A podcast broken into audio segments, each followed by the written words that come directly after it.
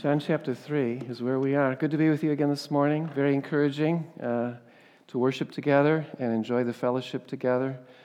Uh, church planting, you know, is, I think you know, is near and dear to my heart. So it's wonderful to see uh, you again and see your endeavor to uh, establish a church that is solid and uh, centered in the Word uh, this is the only kind of church that will survive ultimately in the culture that we're in.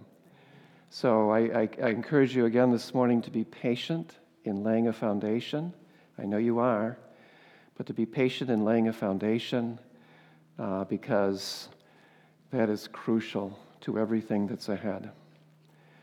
So, John chapter 3 this morning, uh, and I'll read here verses 1 to 8. I understand, of course, Pastor Kendall's been preaching through the Gospel of John, so I asked him I, I, I, sort of asked him how long ago it was you looked at chapter 3, and I trust it was like two years ago or something.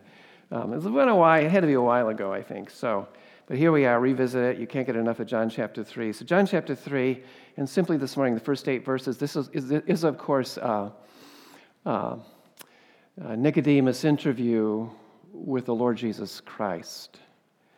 Uh, and uh, very instructive in so many ways. John chapter 3 uh, beginning of verse 1. This is the word of the Lord. Now, there was a man of the Pharisees named Nicodemus, a ruler of the Jews. This man came to Jesus by night and said to him, Rabbi, we know that you are a teacher come from God, for no one can do these signs that you do unless God is with him. Jesus answered him, Truly, truly, I say to you, unless one is born again, he cannot see the kingdom of God.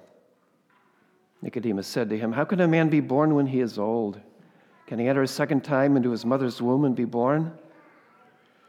Jesus answered, Truly, truly, I say to you, unless one is born of water and the Spirit, he cannot enter the kingdom of God. That which is born of the flesh is flesh, that which is born of the Spirit is spirit. Do not marvel that I said to you, You must be born again. The wind blows where it wishes, and you hear its sound, but you do not know where it comes from or where it goes. So it is with everyone who is born of the Spirit. God's holy word, may He write upon our hearts. Let, let's pray again together. Father, help us now, we pray, to receive this, your word. Bring us encouragement, bring us instruction, that Jesus Christ might be made greater in us, that He might be glorified in our midst. We ask it in Jesus' name. Amen.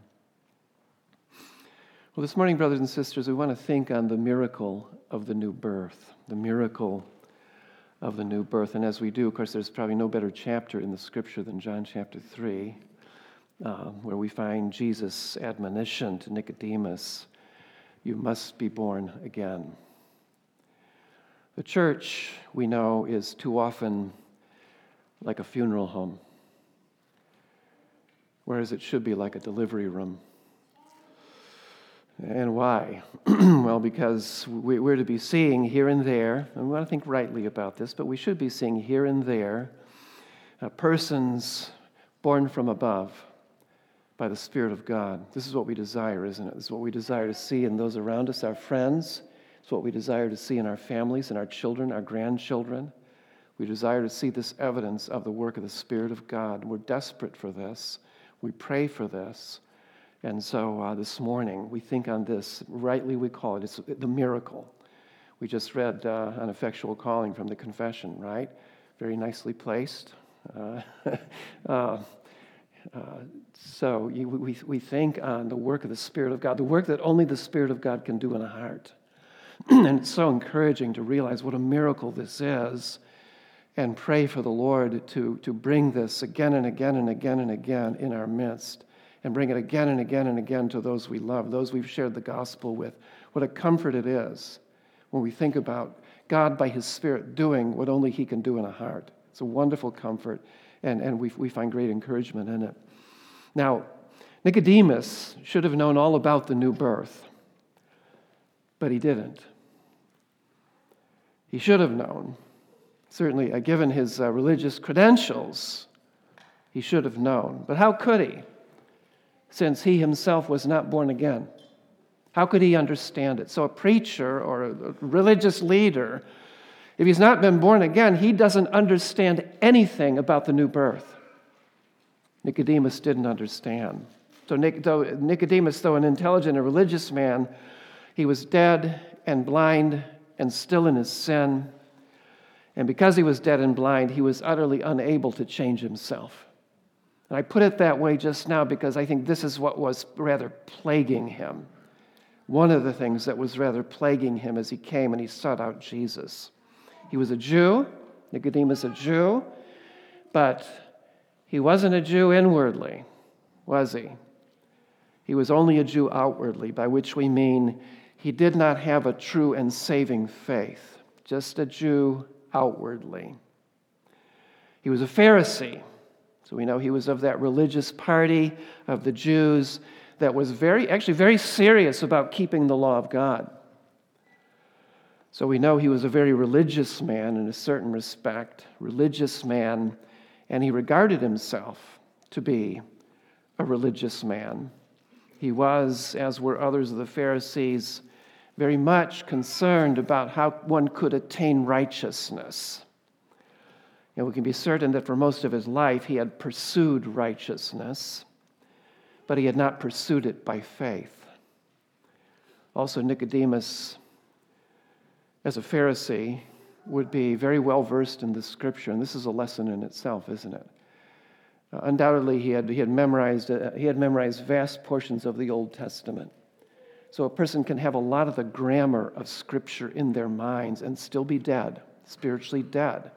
And it's a rather dangerous thing in a certain respect because you can take, you can take a false sort of comfort because you have a lot of the grammar in your mind uh, and think you're all right uh, and not be at all all right. Nicodemus was a ruler of the Jews, so he's a member of the body of Israel, or the ruling body of Israel, the Sanhedrin. So, all very informative, I think, for us, because he's a very gifted man. He's a very gifted man. He's a very earnest man in a particular way. But again, he's still in his sins. Now, we also need to remind ourselves this morning that our Lord Jesus Christ spoke perfect words. This is a beautiful thing. When you come to the Gospels, you know, you, you keep this in mind. He spoke perfect words to whoever it was that he encountered. And he spoke perfect words to them because he perfectly understood their heart. And so it's really helpful, isn't it, as you come to the gospel accounts and you see these interactions or these exchanges, um, what he says to whoever is, is there in his presence what he says is based on an understanding of what he knows about their heart. So it's like you can peel back, you understand what's going on in their heart in a measure from what the Lord Jesus Christ is saying to them. Always important to keep that in mind. So this morning we consider this amazing miracle uh, the new birth, a birth from above. Now, we'll think on it in three ways, and these are all very closely related. It's like saying the same thing three times in a way. But three points, you know. First of all, it is a birth from above. Wonderful thing. It's a birth from above. There's nothing like it. Nothing like it on the earth. It's a birth from above. Secondly, it's a birth by the Spirit, which is, again, kind of saying the same thing, isn't it? It's a birth by the Spirit. It's also a birth that is mysterious, eh, eh, eh, mysteriously and sovereignly brought about. Mysterious, sovereignly brought about. So, first, it's a birth from above. Verses, verse 1, we read again Now there was a man of the Pharisees named Nicodemus, a ruler of the Jews. We thought about his bio already a little bit. Ruler of the Jews, member of the ruling body of the Jews, the Sanhedrin. Evidently, we said a very gifted man, but he's still in his sins. Still in his sins. That's just a marvelous thing to think about, him seeking out Jesus here. Because, in a certain respect, in a certain respect, he has no idea who he is about to have a private interview with. He's no idea. So it's, it's marvelous to think about the providence of God in that respect, isn't it? Uh, very gifted man. What, so, what about his interest in Christ? What do we make of it? The, the scripture says this man came to Jesus by night. I think we can say we certainly see an earnestness of a sort, don't we? He was seeking, in other words, he was seeking a private interview with Jesus. He comes by night. And sometimes, you know, probably something of the fear of man involved here. Um, he's concerned about what his peers would think of him. Undoubtedly, that would be in his mind. But on the other hand, when else could he get a private interview with Jesus except at night? I mean, it's not going to happen any other time. So he really does. There's an earnestness about him here. He really wants an interview with Jesus. He wants a private interview with Jesus. He wants to be able to engage Jesus, which, as you, as you think about it, that's a beautiful thing. A person who really does, he really does want to engage Jesus. He really does want to hear what, what the Lord would say to him. Uh, and that's a good place to be. I want to hear. That's where we, we, we want to be this morning, right? I want to hear. This is why we gather. This is why we come to the Word. I want to hear what Jesus will say to me today. And you can be sure of this. He has something to say to every one of us today as we gather here and, and hear His Word. That's why we come to the Word, isn't it? It's to seek Him, it's to know Him, it's to hear Him speak to us. That's why we do this. That's why we're doing everything we're doing this morning. Uh, so, so here it's marvelous to think about. So we see an earnestness. He's certainly very interested in Jesus. He wants a private, undisturbed interview with him.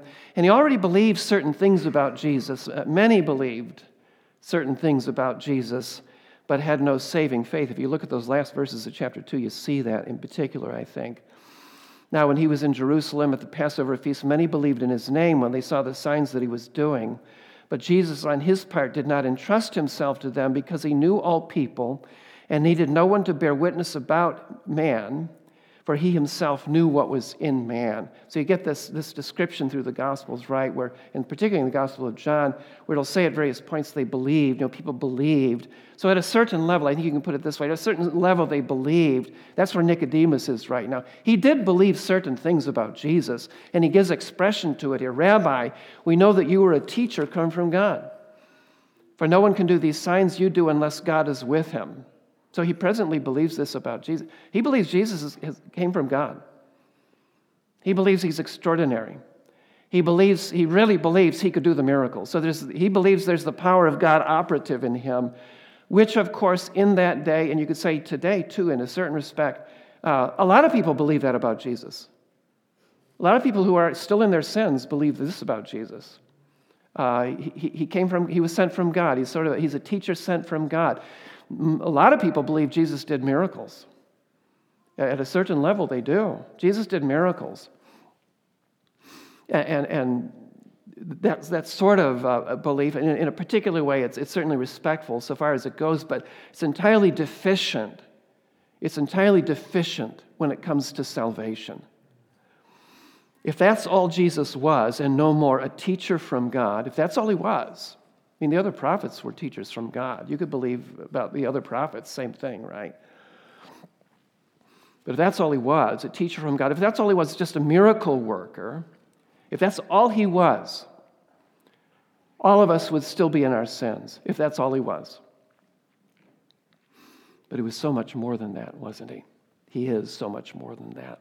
But if that's a person's assessment of Jesus, if it doesn't go beyond that, that person's still in his sins. And, and this, and one thing we could say about that is it gets to, you know, you think about the three features of faith. You know, there's knowledge, there's assent, and there's resting in Christ, right? Those are the three components, essential components. And you got to have all three for saving faith.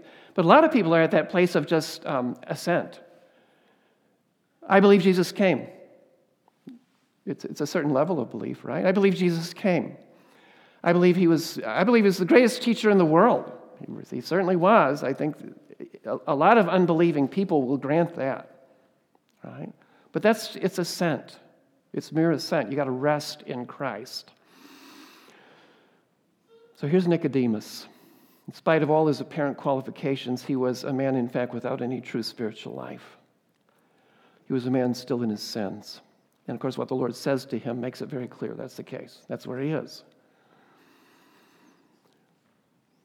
He'd endeavored to live the religious life as he understood it. But now, by the grace of God, he was perhaps beginning to understand in his heart of hearts that he could not change himself inwardly. That he could not, try as he might, attain righteousness. So Nicodemus had real questions about Jesus. Real questions. And I think we see him here on the very brink of asking the right questions. On the very brink. But only Jesus could save him. So we could put it this way to be on the brink is not enough. To be on the brink is not enough. But you, I think you can see, um, um, you know, I think you can see something of the evidences of God's work in his heart to this point. He's seeking Jesus out. That's a good thing. He already believes certain things about Jesus. He wants more. He wants this private interview. He wants to understand. We could say he wants to understand more so who Jesus is. Uh, so, still very much in the dark. As the Lord indicates here, he's blind, right? Still very much. And, and his only hope is Christ. So, it is, isn't it marvelous to think of this? That he seeks out this private interview, and as we said a few minutes ago, he, has, he really has no idea who he's encountering here. And it's what a grace, what a mercy of God that he comes into the presence of the Savior of the world. It's stunning when you think about it. What a marvelous thing. Well, Jesus confronts him concerning his true need. Verse 3, this is rather abrupt, isn't it? I'm sure when Pastor Kendall preached this, you know, you get that, you know, right here. Truly, truly, I say to you, unless one is born again, he cannot see the kingdom of God. So Jesus doesn't beat around the bush. Graciously, he's going to tell him, he tells him exactly what he needs to hear. So his goal was not to make Nicodemus feel comfortable, was it? You know, to carefully avoid offending him in any way, schmooze him. His goal was, he didn't tell Nicodemus that he was already connected to God, right? It's a great mistake made by various preachers today. You know, you're already connected to God, right? I mean, very grave, serious mistake for any preacher ever to make. I cannot assume when I preach. I should never assume that everybody's connected to God somehow. Sorry, I'm getting an accent there too. Um, that man just, if I could say it, that man just doesn't preach the gospel at all. He does not preach the gospel. So Jesus isn't trying to make uh, Nicodemus feel comfortable. He doesn't commend Nicodemus for his service. He does not compliment him for his exceptional gifts or his seriousness about religion. No, Jesus' goal is the salvation of this man, and so he speaks directly to his heart. He speaks of the absolute necessity of the new birth. Truly, truly, I say to you, unless one is born again, he cannot see the kingdom of God.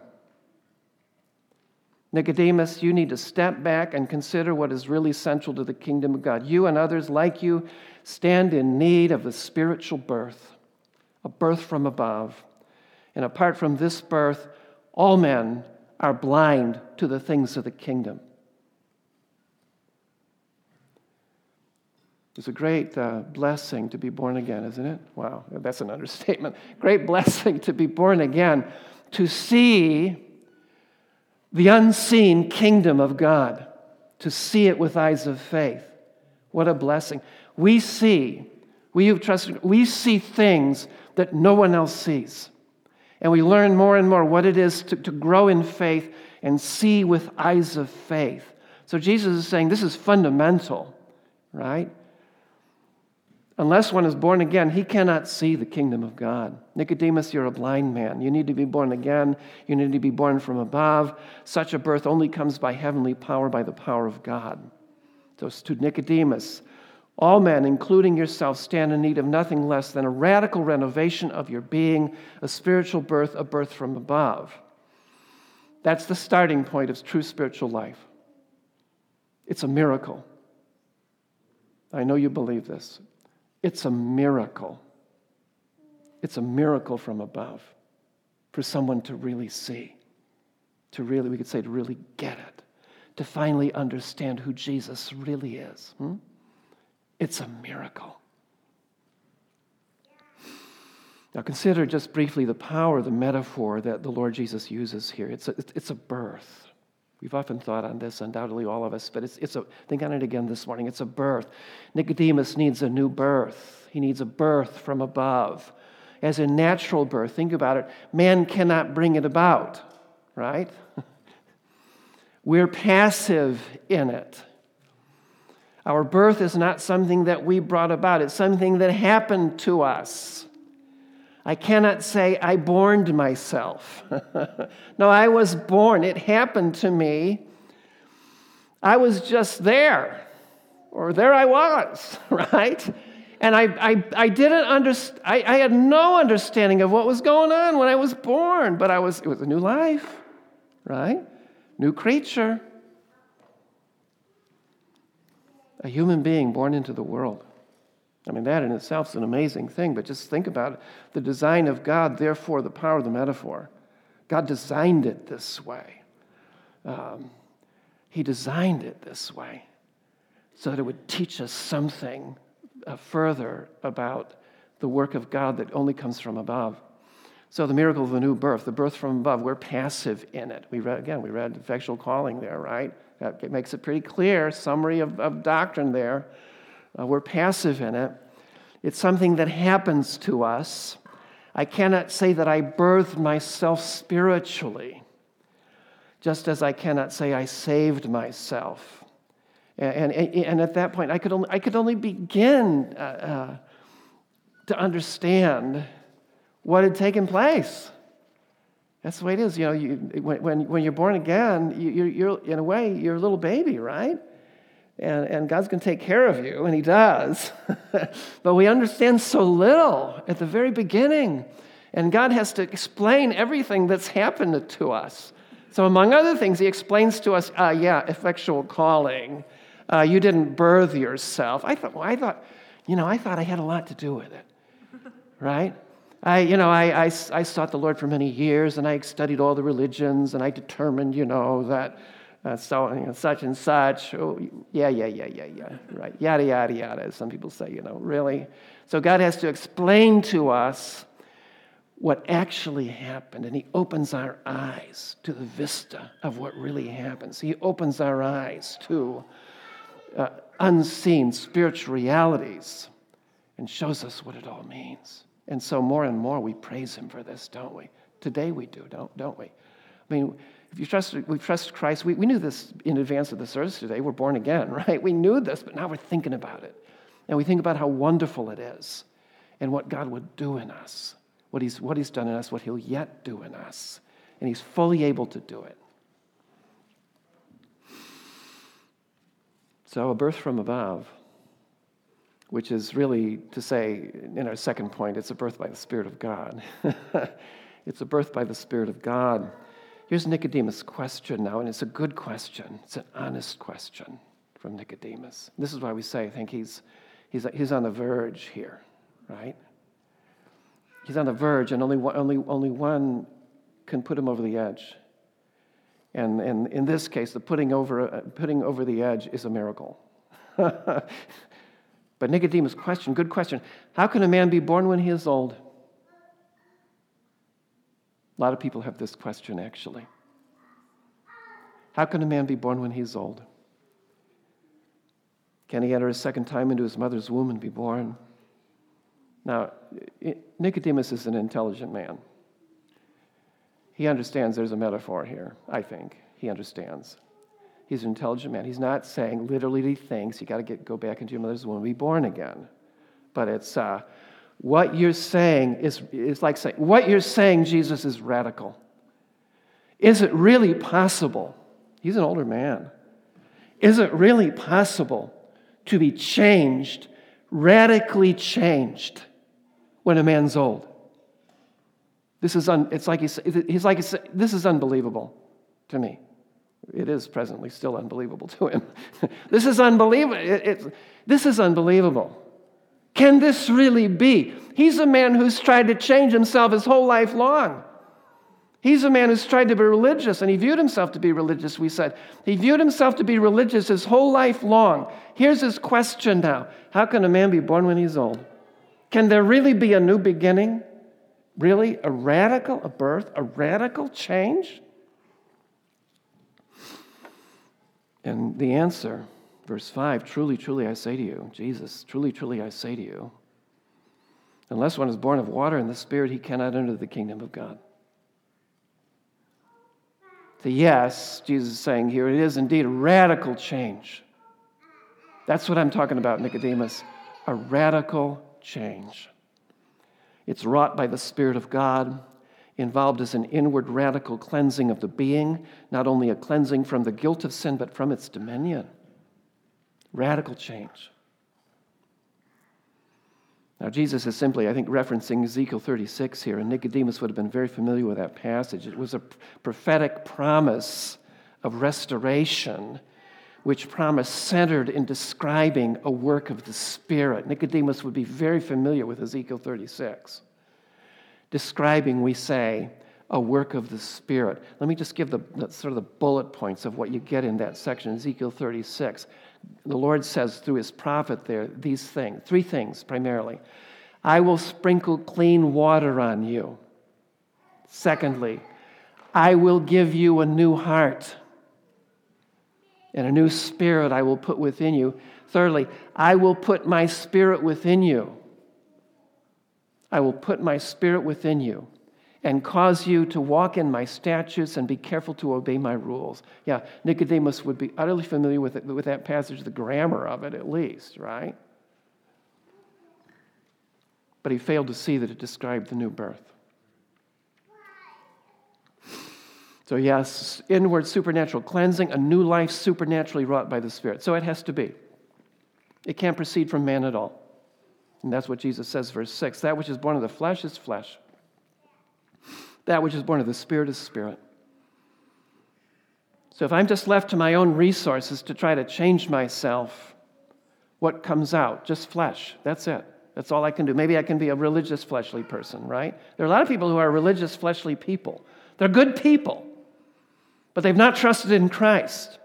So what they're doing is just trying to change themselves. That's what they've done their whole life long. But if they're honest with themselves, they know they've never been able to radically change themselves. It's a birth from above, it's a birth by the Spirit. Self renovation, in other words, self renovation, a lot of people do that. Self renovation is not salvation, it's a world away from it. It's a world away from it, it's an eternity away from it. Self renovation is not salvation. Nicodemus needs a birth by the Spirit, and that's what this new birth is it's a birth by the Spirit. This birth from above, it's a birth by the Spirit.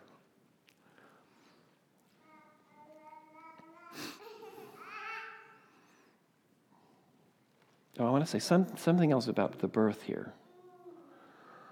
Thinking about this comparison again natural birth, spiritual birth. As a natural birth, it's an amazing thing, isn't it? Just a natural birth. You've got babies being born here. You know, we had four grandchildren born, to, born in our, into our family the last two and a half months. Uh, it's an amazing thing. It's so marvelous that it takes your breath away. It marks the beginning of a new life. And, and in that respect, it's a thing of great joy, isn't it? So, the miracle of the new birth, similarly, a new life come into existence so marvelous it takes your breath away. It marks the beginning of a new life. It's a thing of greatest joy. So, the new birth. A birth by the Spirit, a birth from above. And we say it's a birth, we see here it's a birth that's mysterious and sovereignly brought about. Now, Nicodemus is, is, is rather stunned and surprised by what Jesus is saying. He, he can't believe it. I mean, it's, it is unbelievable when you think about it. it's the truth, but in a way, it's, it's unbelievable. This is unbelievably wonderful. It's unbelievably encouraging. It's unbelievable to think about a person radically changed from the inside, huh? Totally changed. So Jesus says to Nicodemus, Do not marvel that I said to you, you must be born again. I should point out here in the text, you know, it's do not marvel that I said to you, Nicodemus, singular. Do not marvel that I said to you, you all. must be born again. He's making a statement about those of the covenant nation, I think, in particular here, right? I mean, they all had a sort of standing in the covenant, uh, God's Old Testament people. They all had a kind of standing in the covenant, but they all needed to be born again nonetheless. I mean, to put it in other Old Testament language, they all needed a circumcised heart, which only God could do. You know, yeah, try circumcising your heart sometimes. but it's interesting, God gives that sort of command or that directive or that admonition in the Old Testament. It was circumcise your heart, which should cause them to cry out, I can't circumcise my heart. What do I do? Well, cry out for the mercy of God that you might have a circumcised heart. Is a very parallel idea there, isn't it? Uh, so here to Nicodemus, do not marvel that I said to you, you must be born again. So at verse 8, Jesus continues to press the wonder and reality of the new birth. He says, The wind blows where it wishes, and you hear the sound of it, but cannot tell where it comes from or where it goes. So is everyone who is born of the Spirit. Now, it's important to note here that both in Hebrew and Greek, the word for wind is the same as the word for spirit. And by God's design, the wind in its characteristics is intended to illustrate the work of the Spirit in the new birth. So that's, that's what's rather behind this, isn't it? The wind blows where it wishes. You hear the sound of it, but cannot tell where it comes from or where it goes. So is everyone who's born of the Spirit. Like the wind, Nicodemus, mysterious and powerful, you see its effects, but you have no control or power over it. Nobody has power over the wind. Nobody can resist it, actually. But here, mysterious, powerful, you cannot grasp it, you cannot trace its origin, you cannot predict its destination. So, the work of the Spirit, Nicodemus. This work of the new birth, this birth from above, in it, man is entirely helpless, powerless, unable to bring it about. So he's saying to Nicodemus, among other things, You are entirely helpless in this matter. You're entirely helpless. This is one of the great truths of the Reformation, right? The inability of man. You know, we have it full bore here in John chapter 3. Nicodemus, you are entirely unable to bring this about. What I'm talking about, what you need, this birth from above, this birth by the Spirit, it's like the wind. You have no control over it. You, you cannot trace its origin. It's a miracle of God. So, yes, to Nicodemus, he says, Such total renovation of which I speak is entirely beyond you. It's a work of God. All your life, Nicodemus, you've labored at self renovation. And what have you really accomplished? You're lifeless on the inside, and you know it. Jesus speaks right to the heart, doesn't he? And he speaks exactly what Nicodemus needs to hear. Now, don't marvel, Nicodemus, that I said to you, You must be born again. Do not marvel that I press this upon you and upon all the wonder the necessity of the new birth. So, what can we conclude about the new birth from what Jesus has just said? The nature of the new birth. The birth wrought by the Spirit is invisible in its origin. Now, I think we understand, but it's important to think about it. It's, it's invisible. Can't see it. You, you can't see it coming. It's invisible. Its origin is mysterious. It proceeds from the hand of God.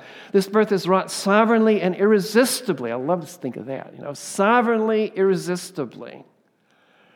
Man has no control over it, it's entirely of God, and the power exercised in it is irresistible. I love that. Don't you love it? It's irresistible.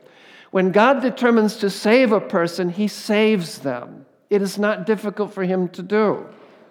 It, like, it is like it comes out of nowhere in a certain respect, and, you know, there it is. Invisible, irresistible. But we say,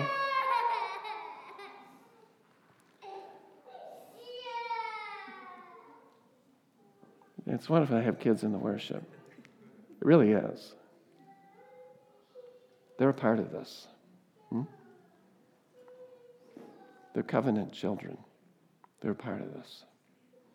We love to have them in the worship. I'm going to say more about that in a minute. Hope he brings her back in.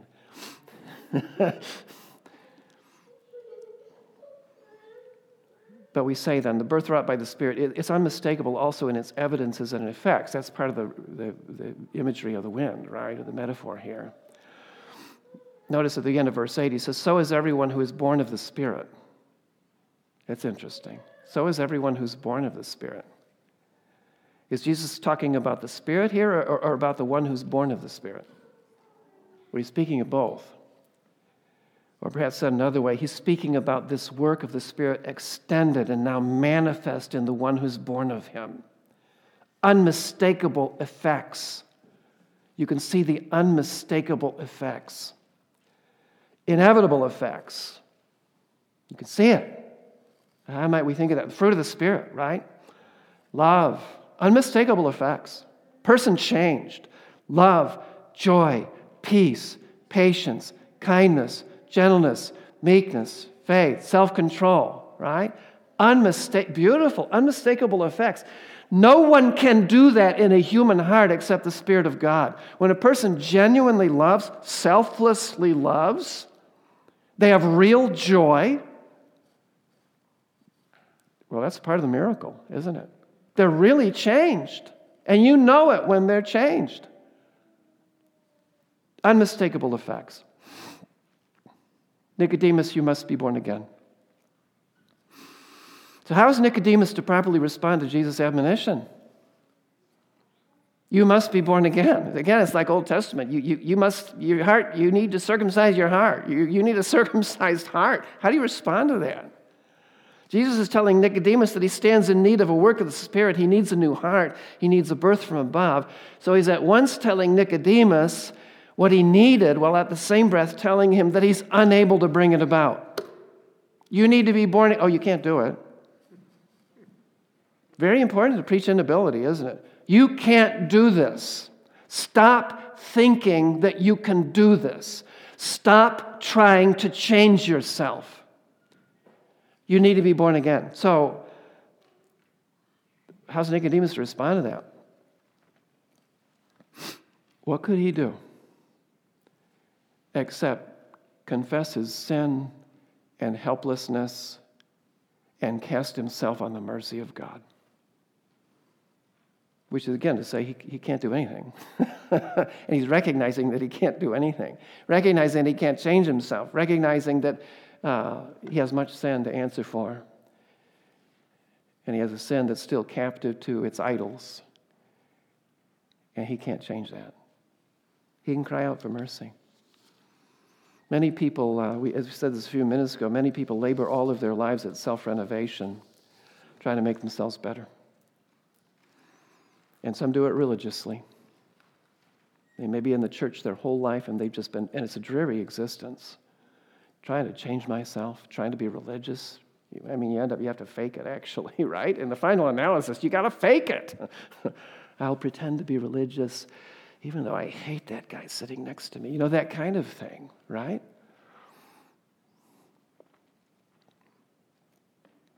So Jesus makes it very clear here that self renovation is not salvation. Uh, mere self renovation leaves a person on a path to hell. Self renovation, religious self renovation, is just a person saying, I'll, I'll do it my way. I'm, I'm going to do it my way. I'm going to do religion as I understand it. And don't don't bother me about Jesus, all right? So, here, Jesus, brothers and sisters, Jesus' merciful admonition again this morning you must be born again. You must be born again. And again, Jesus at the same time tells us what we need, and at the same breath, he tells us we're unable to bring it about. So, to anyone here this morning, if you don't know Christ, here's the admonition you must be born again. You need a new heart. Without that, how, how, how, however intelligent you are, or however you've tried to fix yourself, you cannot enter the kingdom of God. You're not even able to see it. Again, you might say, well, What can I do? Since I cannot change my heart, since I can't birth myself, you can cry out for mercy. You can cry out for mercy. And God always hears that prayer. You cry out for mercy.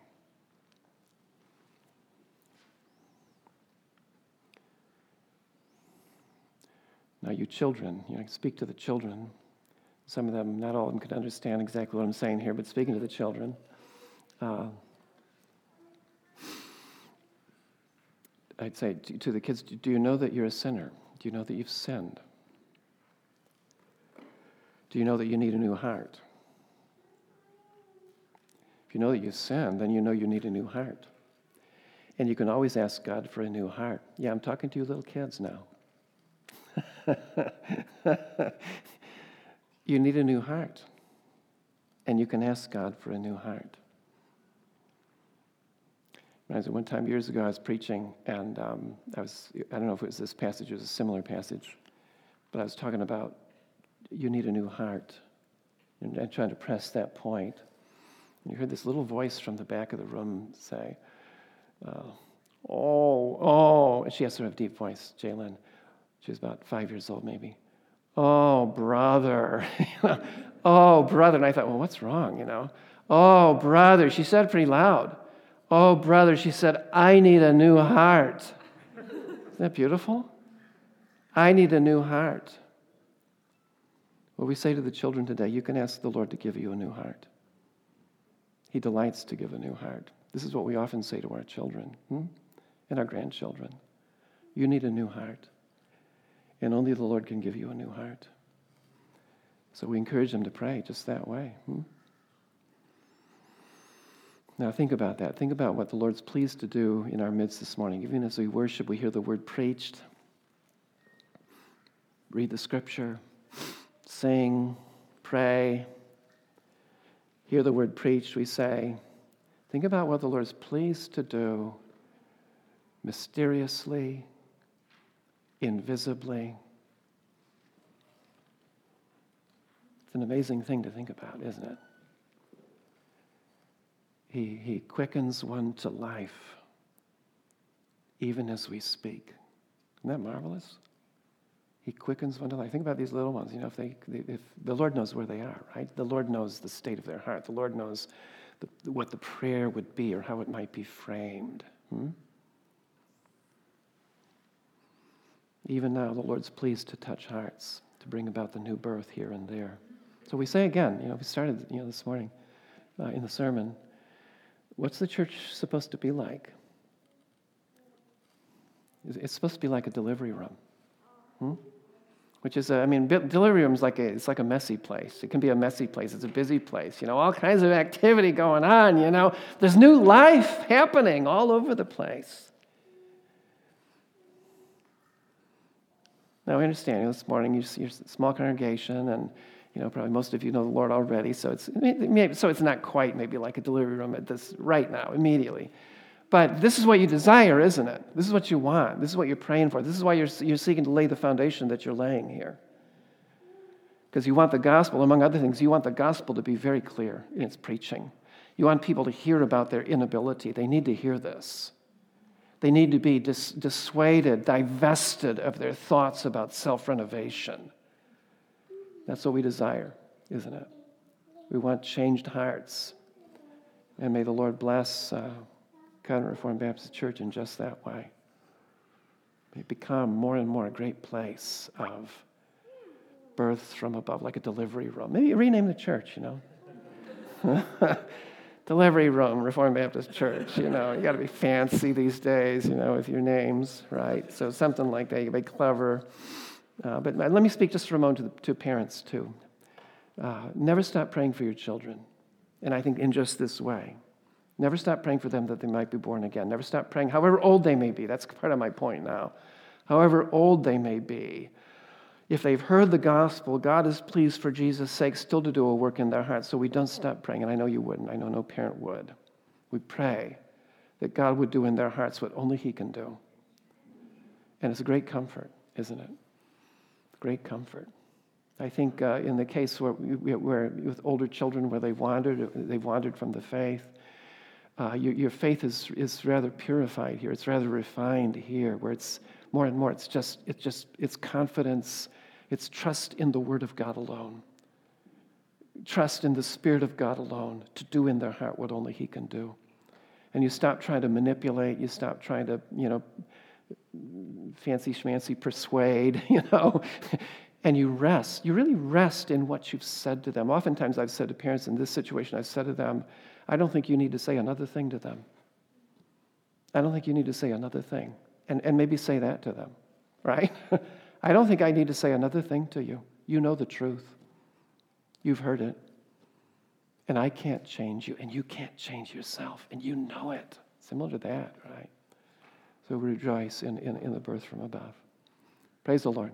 Isn't it a glorious thing to be born again, to have the Spirit of God in us? Isn't that amazing? Have the Spirit of God in us this morning, just now, to, to empower us to, to, to hear these words and that they would have their effect in us. We're indwelt by the Spirit. He's the, and tomorrow morning when you get up, keep that in mind. You're born again. You have the Spirit of God within you to do whatever you need to do then. And we need all the Spirit of God to do what He calls us to do every day of our lives. So it's great to think on that, isn't it? Praise the Lord. Let's pray. We'll close. Father, help us then. Seal this word in our hearts. And so give to us, even today, to glory in what you have done, glory in the, in the, in the work of the new birth. We ask it in Jesus' name. Amen.